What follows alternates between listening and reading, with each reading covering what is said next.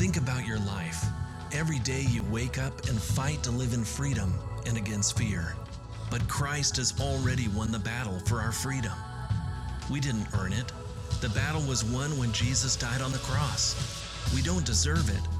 He gives us grace because of His great love for us. And our freedom was secured when Christ rose from the dead. The grace of God gives us freedom freedom from sin, freedom to live the life He calls us to. We aren't saved by trying harder, we aren't saved by trying to be good. Only Jesus can save us and set us free. So enjoy God's gift of grace in your life. Be at peace and live in freedom.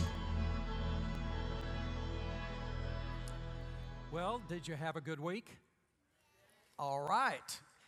I understand that Niagara Falls is upstate New York, not far from Buffalo. How many of you have ever been to Niagara Falls? Would you raise your hand?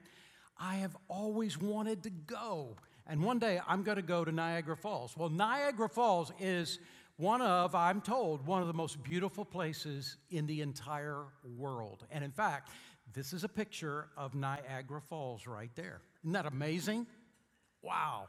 Now, 160 years ago, there was a guy named Charles Blondin, Charles Blondin, B L O N D I N, and he stretched a rope from one end of Niagara Falls all the way to the other end of Niagara Falls, and he walked on that tightrope. I don't know how he got it there. I don't know how he, he negotiated all that 160 years ago. This is mid 1800s. But I do know he did it. And in fact, he walked across that tightrope back and forth so many times, he got so good at it that he actually started walking on the tightrope backwards. It's unbelievable. And he did all kinds of tricks. Look at this picture. This picture is 160 years old, and this is Charles Blondin right there, and that's his swimming suit. It's a little bit different 160 uh, years ago. Anyway, here he is. Look at the rope. Look how uneven this rope is. It's absolutely amazing. This guy would do all kinds of tricks. He could actually hang on the rope with just, you know, his legs. One day, I, I don't know how this happened, but apparently one day he actually took a chair and set on the chair on the tightrope. I don't know how he did that. And in fact, one of the things I read is that he actually took one day a chair and a table, small little table. I don't get it. I don't know how in the world it would all work out. And he ate lunch sitting in the chair with the lunch on the table. I do not know how all that worked. But the most amazing trick he did is he went to a group of people that had gathered on one side and he asked them who would be willing to volunteer and ride on my back across Niagara Falls. And one guy said yes. One guy literally said yes. And this is a picture of the guy on his back going across Niagara Falls. And they both made it. They made it to the other side. Now, everything I've told you about Charles Blondin is absolutely true. But the next statement I'm going to make didn't actually happen because what if this guy on his back would have said about halfway across, you know what? This isn't as hard as I thought it was. I think what I'm going to do is jump off his back and I will walk by myself. Well, about one second later, he would be dropping like a rock, right? He would have to be insane to jump off his back. Frankly, I think he's insane to get on his back. God says to us, you'd have to be insane to live the Christian life today without the power of the Holy Spirit. You'll never make it. It will never be accomplished. It will always elude you. You've got to have the power of the Holy Spirit to live for Jesus Christ today, to walk with Jesus Christ today. And that's what I want to talk to you about today. We're going through the book of Galatians together, and we've arrived at Galatians chapter 3. The book of Galatians is all about one great idea how to live in freedom. But this morning, I want to talk to you about how to live in the power of the Holy Spirit.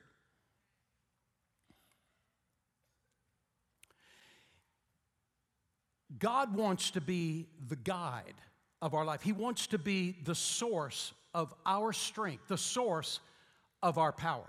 And God becomes the source of our power as we yield ourselves to Him, as we surrender ourselves to Him. The more we surrender ourselves to God, the greater the power in our life.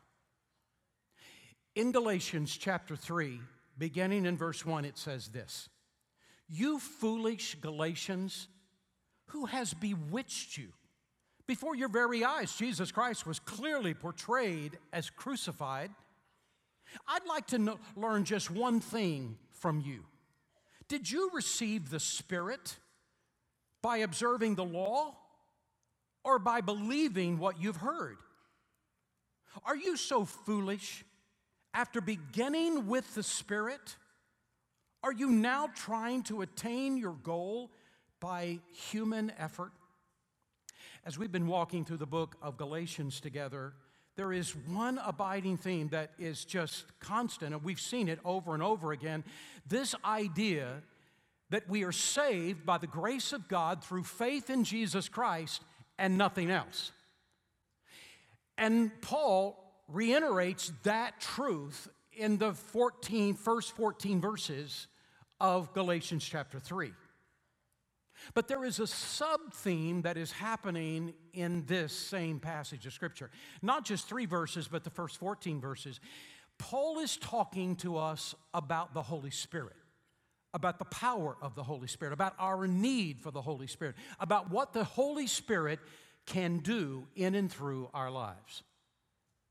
We have talked over and over about the fact that we are saved by grace in faith in Jesus Christ alone. But this morning, I want to zero in on that sub theme that Paul is talking about throughout these 14 verses, and it is that theme of the Holy Spirit. Who is He? How can we tap into that power of the Holy Spirit? What is He trying to do in and through our lives? Now, the first thing that I want us to talk about is this very idea you can live your Christian life in God's power. And the truth is, in this day, in this culture, we could never survive without it. But that's really been true in every generation. To live the Christian life, to be the person that God has called us to be, we have always needed the power of the Holy Spirit in our life. In the Jewish Bible that we Christians call the Old Testament, the Holy Spirit was very much at work. How the Holy Spirit would work in the lives of individuals in the Old Testament is that he would come upon some character in the Old Testament and he would stay for a certain period of time until he had finished whatever it is he was wanting to accomplish through that person, and then he would leave that person. But in the New Testament, there is a promise that God gave to us that when the Holy Spirit comes to us, He doesn't come upon us like He did in the Old Testament, but He comes into us. And He doesn't just stay for a little while, He stays permanently. Now, everything that I have had to say so far about the Holy Spirit, have you noticed that I've used the word He and Him? Some people, when they talk about the Holy Spirit, say it in reference to the Holy Spirit, as though he's some inert force. You and I would never use the word it when we were describing God, would we? No, that would be disrespectful. Well, the truth is, the Holy Spirit is God. And in fact, everything that we have to say, that the Bible has to say about God, it also has to say about the Holy Spirit because the Holy Spirit is God. So don't use the word it, use the word he and him. Paul reminds us in Galatians chapter 3 verse 14, God redeemed us in order that the blessing given to Abraham might come to the Gentiles through Christ Jesus, so that by faith we might receive the promise of the Spirit. So, what is the promise of the Spirit? That promise is given to us in the book of Joel, chapter 2, and verse 28. And notice what he says, and afterward. That word afterward is actually in the passage, meaning after the Messiah comes. After the Messiah comes, afterward, I will pour out my spirit on all people, meaning Jews and Gentiles alike.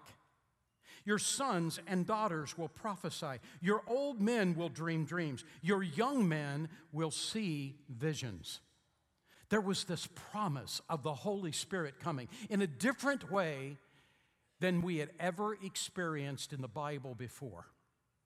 Jesus, talking to his disciples, said to them, You have experienced the Holy Spirit. He's come upon you, and then he's left you, and then he's come upon you again and left you to accomplish whatever goals that I've given you to do. But when I leave, something different is going to happen. The Holy Spirit will come in you, and he will stay in you permanently. Listen to how he put it in John chapter 14, verse 16. And I will ask the Father, and he will give you another advocate who will never leave you. He, circle the word he, is the Holy Spirit who leads into all truth. The world cannot receive him, circle the word him, because it isn't looking for him, circle the word him. And does it recognize him? Circle the word him. But you know him, circle the word him, because he, circle the word he. But you know him because he lives with you now, but later he will be in you. I had you circle all those hymns and he's because I'm wanting to lock this thing down. When the Bible talks about the Holy Spirit, the Bible always talks about He and Him. Jesus said there is a promise that God has made, and that is, He said, When I leave, the Holy Spirit will come, but this time His coming will be different than any other time before. This promise that Jesus gave actually came to pass 10 days after He ascended back into heaven. 10 days after Jesus has ascended to heaven, all of the, the believers, and there's 120 now, that are gathered in the upper room are praying and they are pouring out their heart to God. They're cleaning up their act. They're getting the sin out of their life. They're getting their relationships cleaned up with each other. And at the end of the 10 days, on a day called the Day of Pentecost, the Holy Spirit fell upon this group and went into this group. They were filled with the Holy Spirit. He came inside them, never to leave again. Not only did He come inside and indwell them, He comes inside of us and indwells our life as well. At the very moment that we accept Jesus Christ as our Savior, He comes to live inside of us. Listen to what Paul says in Galatians chapter 3 verse 2. Did you receive the Spirit by observing the law or by believing what you heard? everybody knew that what Paul was saying is uh, the answer was very obvious. They came, when they came to receive Jesus Christ as Savior, the Holy Spirit immediately came inside of them. They came to know Christ by faith alone, not by a list of rituals, religious rituals, not by a list of, of uh, rules and regulations, but by a relationship with Jesus Christ. And immediately, when they gave their heart to Christ, the Holy Spirit came to live inside them. The Bible says in Romans chapter 8 and verse 9, however, you are not in the flesh, but in the Spirit, if indeed the Spirit of God dwells in you. But if anyone does not have the Spirit of Christ, he does not belong to him. The Spirit of God, the Spirit of Christ, these are simply two titles of the Holy Spirit of God. And what he is saying is this if you don't have the Holy Spirit living inside of you, you do not know Christ as your Savior. The opposite is just as true. If you've given your heart to Jesus Christ, if you've accepted Jesus into your heart, the Holy Spirit has come to live inside you. The second thing that the Bible teaches us is that the Holy Spirit baptizes us into God's family. Not only does he come to dwell inside of us, but he baptizes us, he says, into God's family. Notice what he says in 1 Corinthians chapter 12 verse 13. For we were all baptized by one spirit. Stop for just a moment. He's not talking about water baptism, he's talking about spirit baptism. He's talking about the baptism of the Holy Spirit. Circle the word by. For we were all baptized by. The Greek word that is translated by means in, by, or with. All three of those words, this word means in, by, or with the Holy Spirit. For we were all baptized in, by, and with the Spirit into one body, whether Jews or Greeks, slave or free, and we were all given the one Spirit to drink. This body that he's talking about us being baptized in is the body of Christ. It's the church. The church is the body of Christ. And all of us have been baptized into the body of Christ. Now, let's try to get even another step clearer. Listen to the Living Bible in the very same passage of Scripture. Each of us is a part of the one body of Christ. Some of us are Jews, some of us are Gentiles. Some are slaves and some are free. But the Holy Spirit has fitted us all together into one body. We have been baptized into Christ's body by the one Spirit and have all been given that same Holy Spirit. Do we believe in the baptism in by and with the Holy Spirit? Well, of course we do, because it's in the Bible. So, what does it mean? One of the ways in which you can grab hold of the meaning of the baptism in, by, and with the Holy Spirit is the word entrance. At the point that we receive Jesus Christ as Savior, the Holy Spirit enters our life.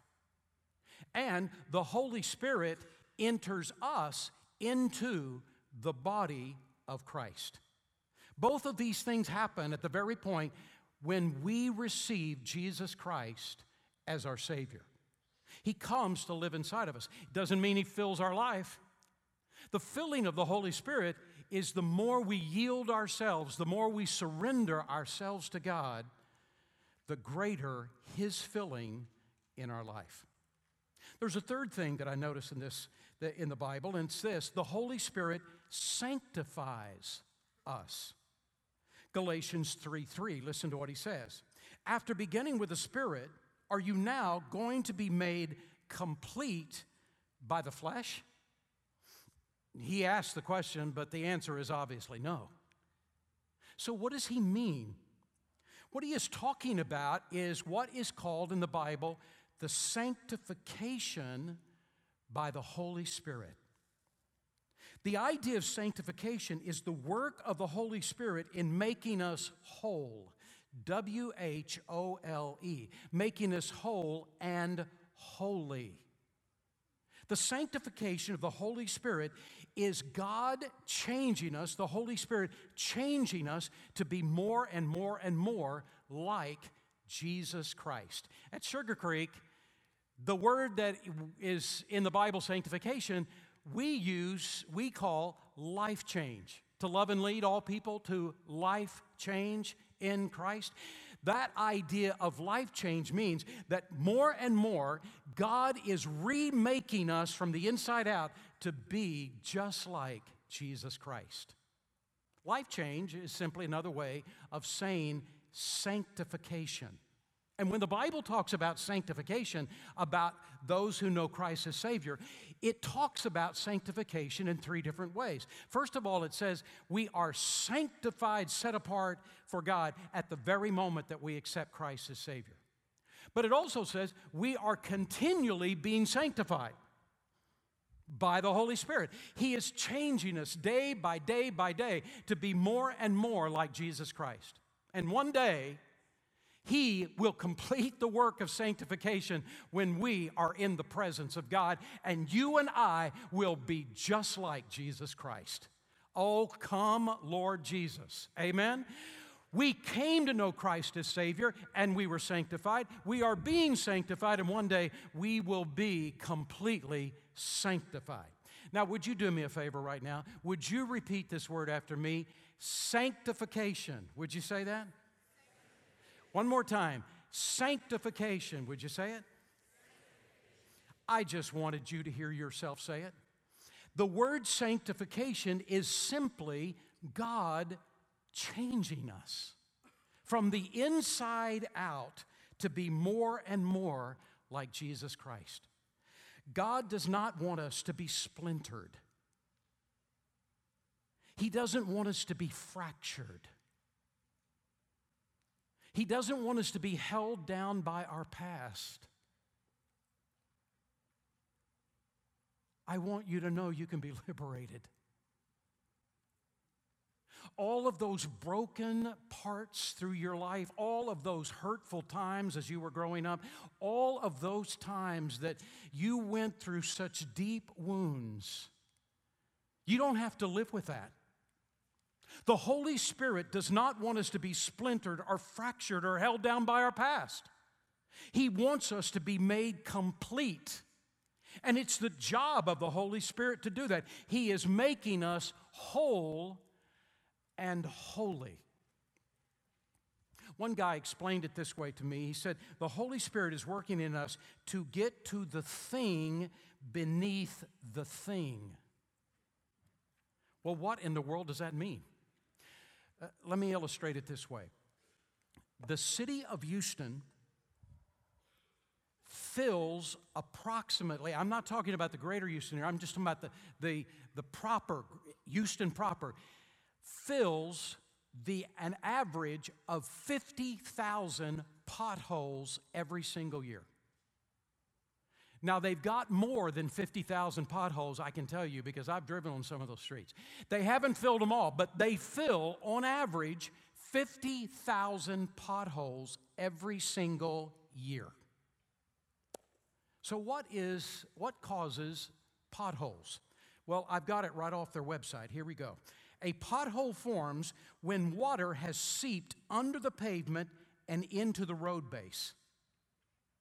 As vehicles run over the weakened areas, the pavement disappears and the hole gets larger. Aren't you so glad you came to church today? We learned so much in this church. It's absolutely amazing.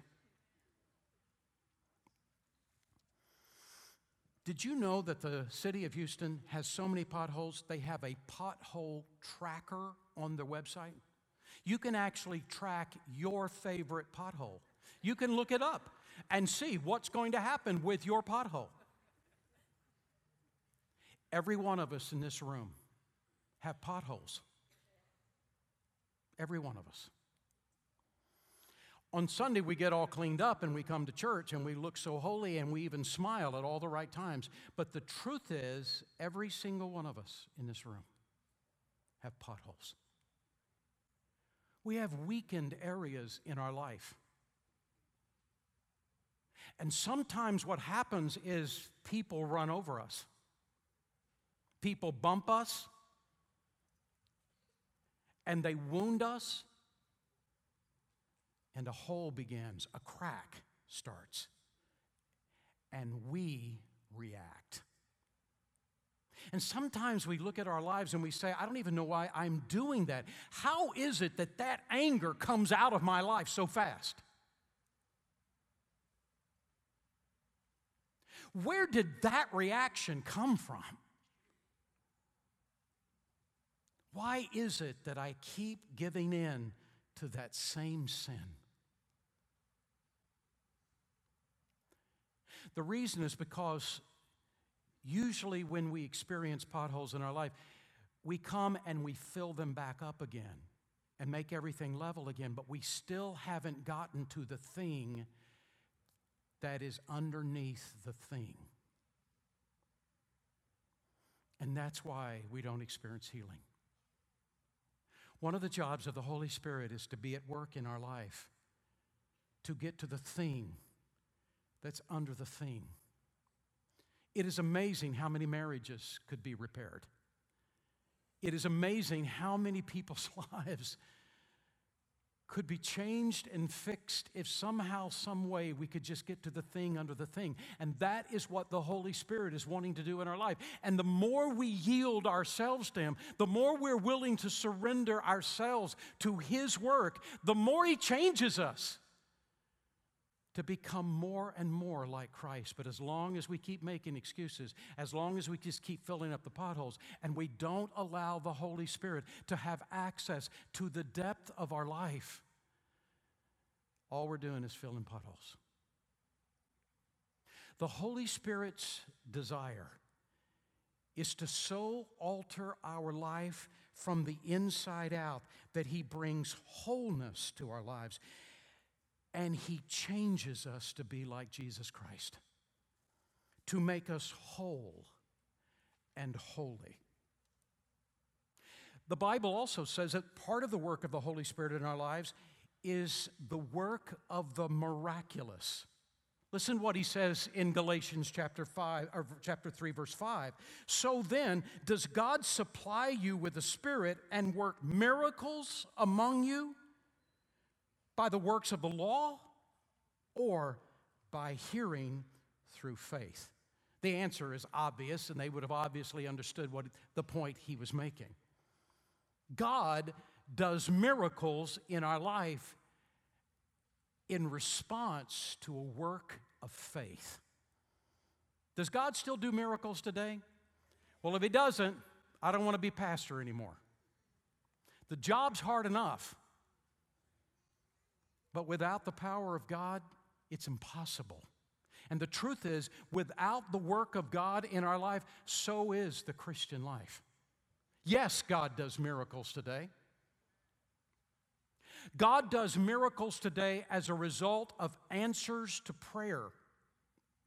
There have been times in which I've prayed and there and, and, and I've prayed and prayed and prayed, and it seemed like it took forever. But then I saw God work and I saw God meet that need and answer that prayer. Why does God take so long with me? Probably because He's trying to get to the thing under the thing with me. I'm so impatient. But there have been some times in which I've prayed, and it was almost as though before the words could get out of my mouth, the answer had come. And the same thing has happened with you. Yes, God answers prayer. Does God still heal people supernaturally? He most assuredly does. I've seen him do it. I've seen people who had terminal cancer have the cancer totally removed with no explanation other than God had performed a miracle in their life. Yes, He does. He does heal people supernaturally. Does God heal every person supernaturally? No, He doesn't. Why? I don't know. It's going to be one of the questions that I will ask God when I get there. Because there's some things I don't understand about God. And one of the things I don't understand about God is this issue. Because I've met people who had such deep faith, strong faith, amazing, amazing faith. And God did not heal them supernaturally. But I have met people that had it seem like very little faith at all. And yet God healed them supernaturally. Why? I don't know. All I do know is that God has a plan, that God has a will, and He works that will. And sometimes it means supernatural healing. I want us to think now broader about that word miraculous because this is still a miracle. The Holy Spirit opens our blind eyes and helps us to understand the Bible. And it's a miracle that we do. What do I mean by that? Understanding the Bible is more than reading comprehension. Listen to what Paul says in 1 Corinthians chapter 2 verse 12. And God has actually given us his spirit, not the world's spirit, so that we can know the wonderful things God has freely given us. When we tell you this, we do not use words of human wisdom. We speak words given to us by the Spirit, using the Spirit's words to explain spiritual truths. But people who aren't Christians can't understand these truths from God's Spirit. It all sounds foolish to them because only those who have the Spirit can understand what the Spirit means. What he is saying is, is that to understand the scriptures requires a miraculous work of God's Spirit in our life to help us to understand what God is really saying and what he is saying to us.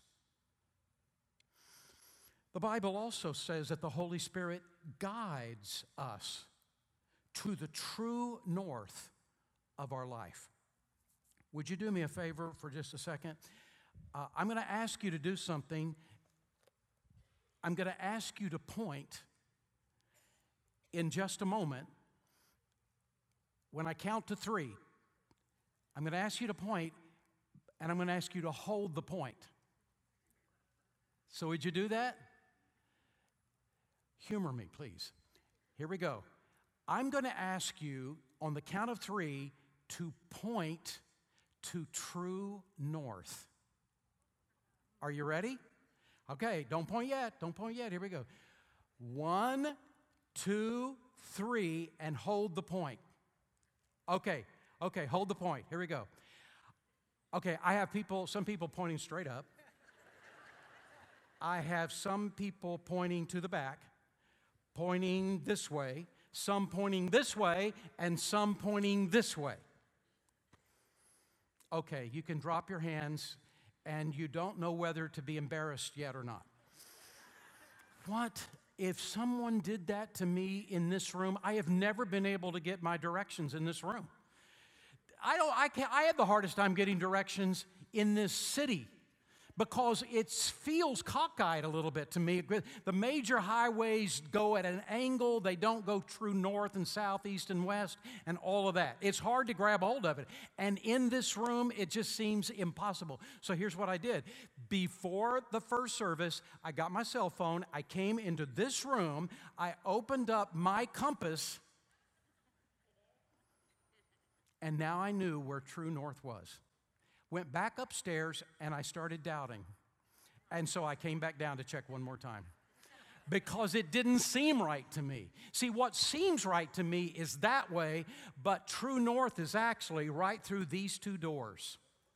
That's true north. Now, how many of you feel really good about the answer to that question? Yeah, there you go. Stop bragging. Stop bragging.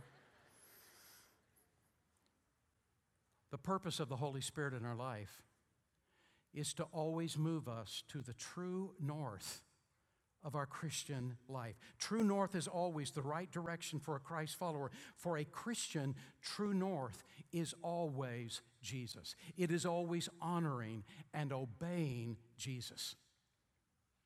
He's always going to lead us in the direction of honoring and obeying Jesus. Now, here is what happens to us common sense from time to time has us going in the exact opposite direction. It has us going this way, or this way, or that way. No, it just feels right to go a different direction. And we hear the message all the time hey, just do what feels right. I'm going to tell you what feels right is oftentimes exactly the wrong direction. No, the Holy Spirit says, Let me guide you, and I will always lead you in the right direction. And the right direction will always be honoring and obeying the Word of God, honoring and obeying Jesus Christ. The Holy Spirit leads us to true north. The Holy Spirit convicts us of our sin. He prays for us. I don't know how many times I've just gone to the Lord and said, I've gone to the Holy Spirit and said to Him, I need you to pray because I don't know what to pray for. I don't know the right way to go. I don't know what the right answer is. Holy Spirit, I'm asking you to pray on my behalf. And Romans chapter 8 tells us that's exactly what he does. He prays for us. He gives us spiritual gifts whereby we can serve God and others. He even disciplines us when we are unrepentant. The Holy Spirit gives us the power we need to do the work that He has called us to accomplish. I don't know if you remember in the news six and a half years ago, it's been six and a half years ago since that carnival cruise out in the Gulf. How many of you have gone on a, a cruise before? Anybody? A whole lot of you have. The carnival cruise out in the Gulf of Mexico all of a sudden had a fire break out in the power room. And when the fire broke out in the power room, the entire ship lost all power. Now the toilets didn't work. The water didn't work. The air conditioning, but it was in February, so that's the time to lose air conditioning if you're to lose it. Lost air conditioning. They couldn't prepare food. There were no lights anywhere. People had to sleep out on the deck. They were adrift. The engine didn't work, nothing worked. None of the controls worked. And so the cruise ship was adrift. And it took four days. Here are these helicopters, news helicopters that are sort of going around and people begging, oh, stop and get me. And people were just crying out because they were so miserable. It took four days to finally bring that cruise ship into Mobile, Alabama.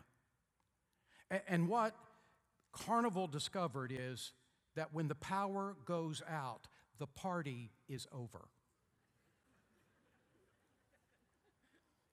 And you know what? The truth is,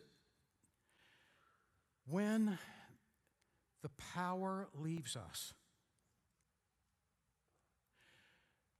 misery comes. All of these things are given to us by the Holy Spirit of God, but they're not automatic. You see, there has to be a participation of us with Him. What is my part in the partnership with the Holy Spirit? The power and effectiveness of the Holy Spirit within our life is in direct proportion to our surrender to Him to our yielding of ourself to Him. The more we yield, the more we surrender, the more powerful He is in our life. The more He changes us, the, the more uh, our life is filled with His fullness. The more we surrender, the more we yield to Him. But when we don't surrender, when we don't yield ourselves to Him, we grieve the Holy Spirit. We know what it means to grieve. We grieve the Holy Spirit. The more we rebel against His leadership in our life, the more we quench the Holy Spirit. To quench the Holy Spirit is to put out or stop what the Holy Spirit is wanting to do in our life. And the question I've got for you is Is this where you are? See, this is maybe the reason why you're getting nowhere in your Christian life. You have no sense of power in your Christian life. Why you feel like you're drifting in your Christian life. Because there's no surrender, there is no yielding to God. So, how do we fix this? We live in relationship with God by faith, not by a bunch of religious rituals, not by a list of rules and regulations. Emphasize the relationship. Here's the key the key in your Christian life to restart the engines, the key in your Christian life to have more power, more guidance, more strength for living, to understand true north and the right way to go. The key is to emphasize the relationship. Spend time with God, get into His Word every day, obey what He tells you to do, practice the presence of God wherever you go. What I've discovered in the Christian life, in my Christian life, is that the more I practice the presence of God wherever I am and whatever I'm doing, the stronger my Christian life is. The more yielding I am to God, the more I'm surrendering myself to God. And when I stop practicing the presence of God, the weaker I grow. Practice the presence of God. In your car, there He is. As you're laying in bed, there He is. As you are at work, there He is. Wherever you're going, whatever you're doing, practice the presence of God. And when you practice God's presence, it is amazing what happens in your life. He is there with you. There is a sense of strength, there is a sense of power, but there is also a sense of conviction of sin there is a cleaning up of our act. There is a deeper sense of surrender and a yielding of our heart. And I'm going to tell you the more you surrender, the more you yield, the more He fills your life with His power. What do you got to do? What do you need to do? What do you need to change? It's time to start today. Let's pray. Father, we come to you today. And the truth is, many of us in this room, most of us perhaps in this room, already know Jesus as our Savior.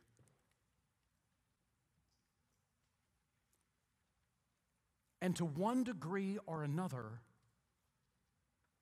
we are struggling with potholes and we just keep filling them up instead of letting you get to the thing beneath the thing. Instead of letting you clean us up, we'll never be full of the Holy Spirit until we start yielding and surrendering. Oh God, help us learn how to emphasize the relationship. It's not rules and regulations, it's not rituals, it's relationship. Father, I pray that you would move in the hearts of many in this room who do not know Christ as Savior, that this would be the day of salvation. Father, I pray that you would move in hearts today of many that are here, that are guests of our church, and there is a sense in their heart this is my church. This place just feels like home. And today, your spirit is leading them to make Sugar Creek their church home. But Father, I pray that you would move among the many who are here in this room that know Jesus as our personal Savior, but are not letting Him be Lord. And oh God, would there be a brokenness in our heart, a yielding of our heart, a surrender of our life? Today, we pray. In Jesus' name, amen. Right through these doors and out into the commons area, you're going to see a playscape, and to the right of the playscape, you're going to see the Next Step Center. And I want to encourage you in a few moments. The service isn't over yet, but when just a few moments, I want to encourage you to go to the Next Step Center. How do I know Christ as my Savior? How do I join this church? How do I take the next step in my Christian life? Go to the Next Step Center and give us the opportunity to spend a few moments with you. This morning, we have a great privilege of seeing a young couple in our church obey God and be commissioned as missionaries. I've asked Pastor Don Waybright, who is our missions pastor, to come introduce this family to us and have this time of commissioning of their life to the Lord. Well, the glorious God that we experience in worship always leads us into his mission in the world. And this morning, as we continue in worship, the Holy Spirit is sending the very best to the ends of the earth. We had the great joy this morning to commission through the laying of hands and praying over Keaton and Leisha and Roman Cook, missionaries, representatives of our church, and ambassadors of the kingdom of God to the unreached peoples of the Himalayas. We can't state the nation for security purposes, but we sent several teams there in the past year. Keaton, share with us your family's mission to the unreached people of the Himalayas. Well, as Pastor Mark said, our church is, we are joining the Holy Spirit in what He is doing in this very county, in Fort Bend County, and we're surrendering to a movement of the Holy Spirit here. And now that that movement is breaking out all across the world, and specifically in the Himalayas among unreached peoples. And we are joining the Holy Spirit in what He is doing among unreached people groups in the Himalayas. And so, our family uh, being supported as, uh, as Paul was supported by the church at Antioch Sugar Creek is sending us as an extension of, of this church to reach the nations there. And so we are going to be making disciples that make disciples and planting churches that plant churches and taking care of this little guy. And so uh, we just have a great, great privilege and honor to represent this church and know that we are backed and supported by such a strong church family. It's our honor it's our strength, and we will go until our Lord Jesus returns. And he says that will not happen until Matthew 24, 14, until all nations, until all peoples are reached. Revelation 7, 9 says, a vast multitude from every tribe, tongue, and nation. And as I look out at our church, I just see that represented right here in our church, the diversity in our church. But the Nepali people, the people of the Himalayas, those people groups, uh, some of them, many of them, are still not represented because they have never heard the gospel proclaimed to them. So, this is our great mission as a church and the extension of our family being there. Uh, this is the great joy that we get to participate in. Well, we've sent about seven teams this year. We're going to send even more next year to help you. Well, Commissioning this family quite simply means they're being sent through our church, and to truly be sent, one has to have a home. And as a church, we're making a commitment to you uh, that you have a home here. This is your family. And it's been a long journey of preparation for you to be on this stage today. And now, before the Lord and before this church, we invite you to make the following commitment. Let's look at these words. Since the gospel is the world's only hope, do you commit to abide in Christ and His call in your life? To live and proclaim Him and make disciples alongside other Christians? To remember His church that sent you and to maintain your hope in Him when the trials inevitably come? If so, say, We do. We do. Amen.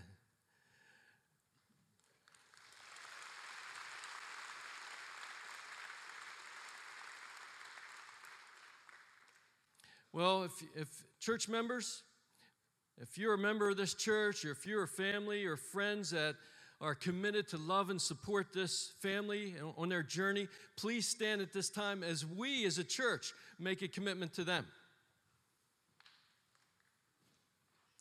Friends, the pastors and the mission leaders of this church commend this family to you as godly leaders whose lives and motives have been examined, whom we believe the Lord has called to go to the ends of the earth for the sake of the gospel. Do you commit to supporting them as they pursue the great commission of Jesus Christ with prayer and friendship and financial resources and partnership, not forgetting that they are extensions of our Sugar Creek family? If so, say, We do. Amen. Now, if you would just rem- remain standing, we're going to commission them and recognize what the Holy Spirit is doing in and through them by the laying of hands and praying over them. So remain standing and pray with us and extend your hands as, an, as a symbol of support. Just gather around. Oh, Abba, Father, Abba, Father, we just praise you that from the foundations of time that you've chosen this family, Lord, for such a time as this, a place as this, for a purpose such as this, Lord God. And we ask that the Holy Spirit that's working in and through them will now just give even greater gifts, Lord God, greater aptitude for this task, Lord God, that you've called them to, Lord Jesus Christ, that they may make you famous in this region, Lord, amongst these unreached peoples, Lord Jesus Christ. We pray that you will be their rear guard, protecting them and giving them health and safety, Lord God. We ask that you give them special favor and aptitude in language learning and, and the learning and adapting to the culture, Lord God. We pray that the spear of the gospel would go forth from them, Lord, making disciples, multiplying your church, Lord Jesus Christ. May you be the light that shines amongst the people in darkness, Lord Jesus Christ. And may the principalities and powers tremble at your presence, Lord God. But we ask that the very presence of Lord sustain them, Lord God. We pray that your presence will be refreshed upon this family daily, Lord, moment by moment, Lord God, that their intimacy with you will just increase and yield incredible fruit for your glory, Lord Jesus Christ. We ask that the zeal of the Lord do this, and we pray this in the name and the authority of Jesus Christ our Lord. Amen. Oh, we got an awesome mission, an awesome purpose in this region, in this city, to the Americas, and to the nations. And our purpose is to love and lead all people to life change in Christ. Be a blessing to God this week.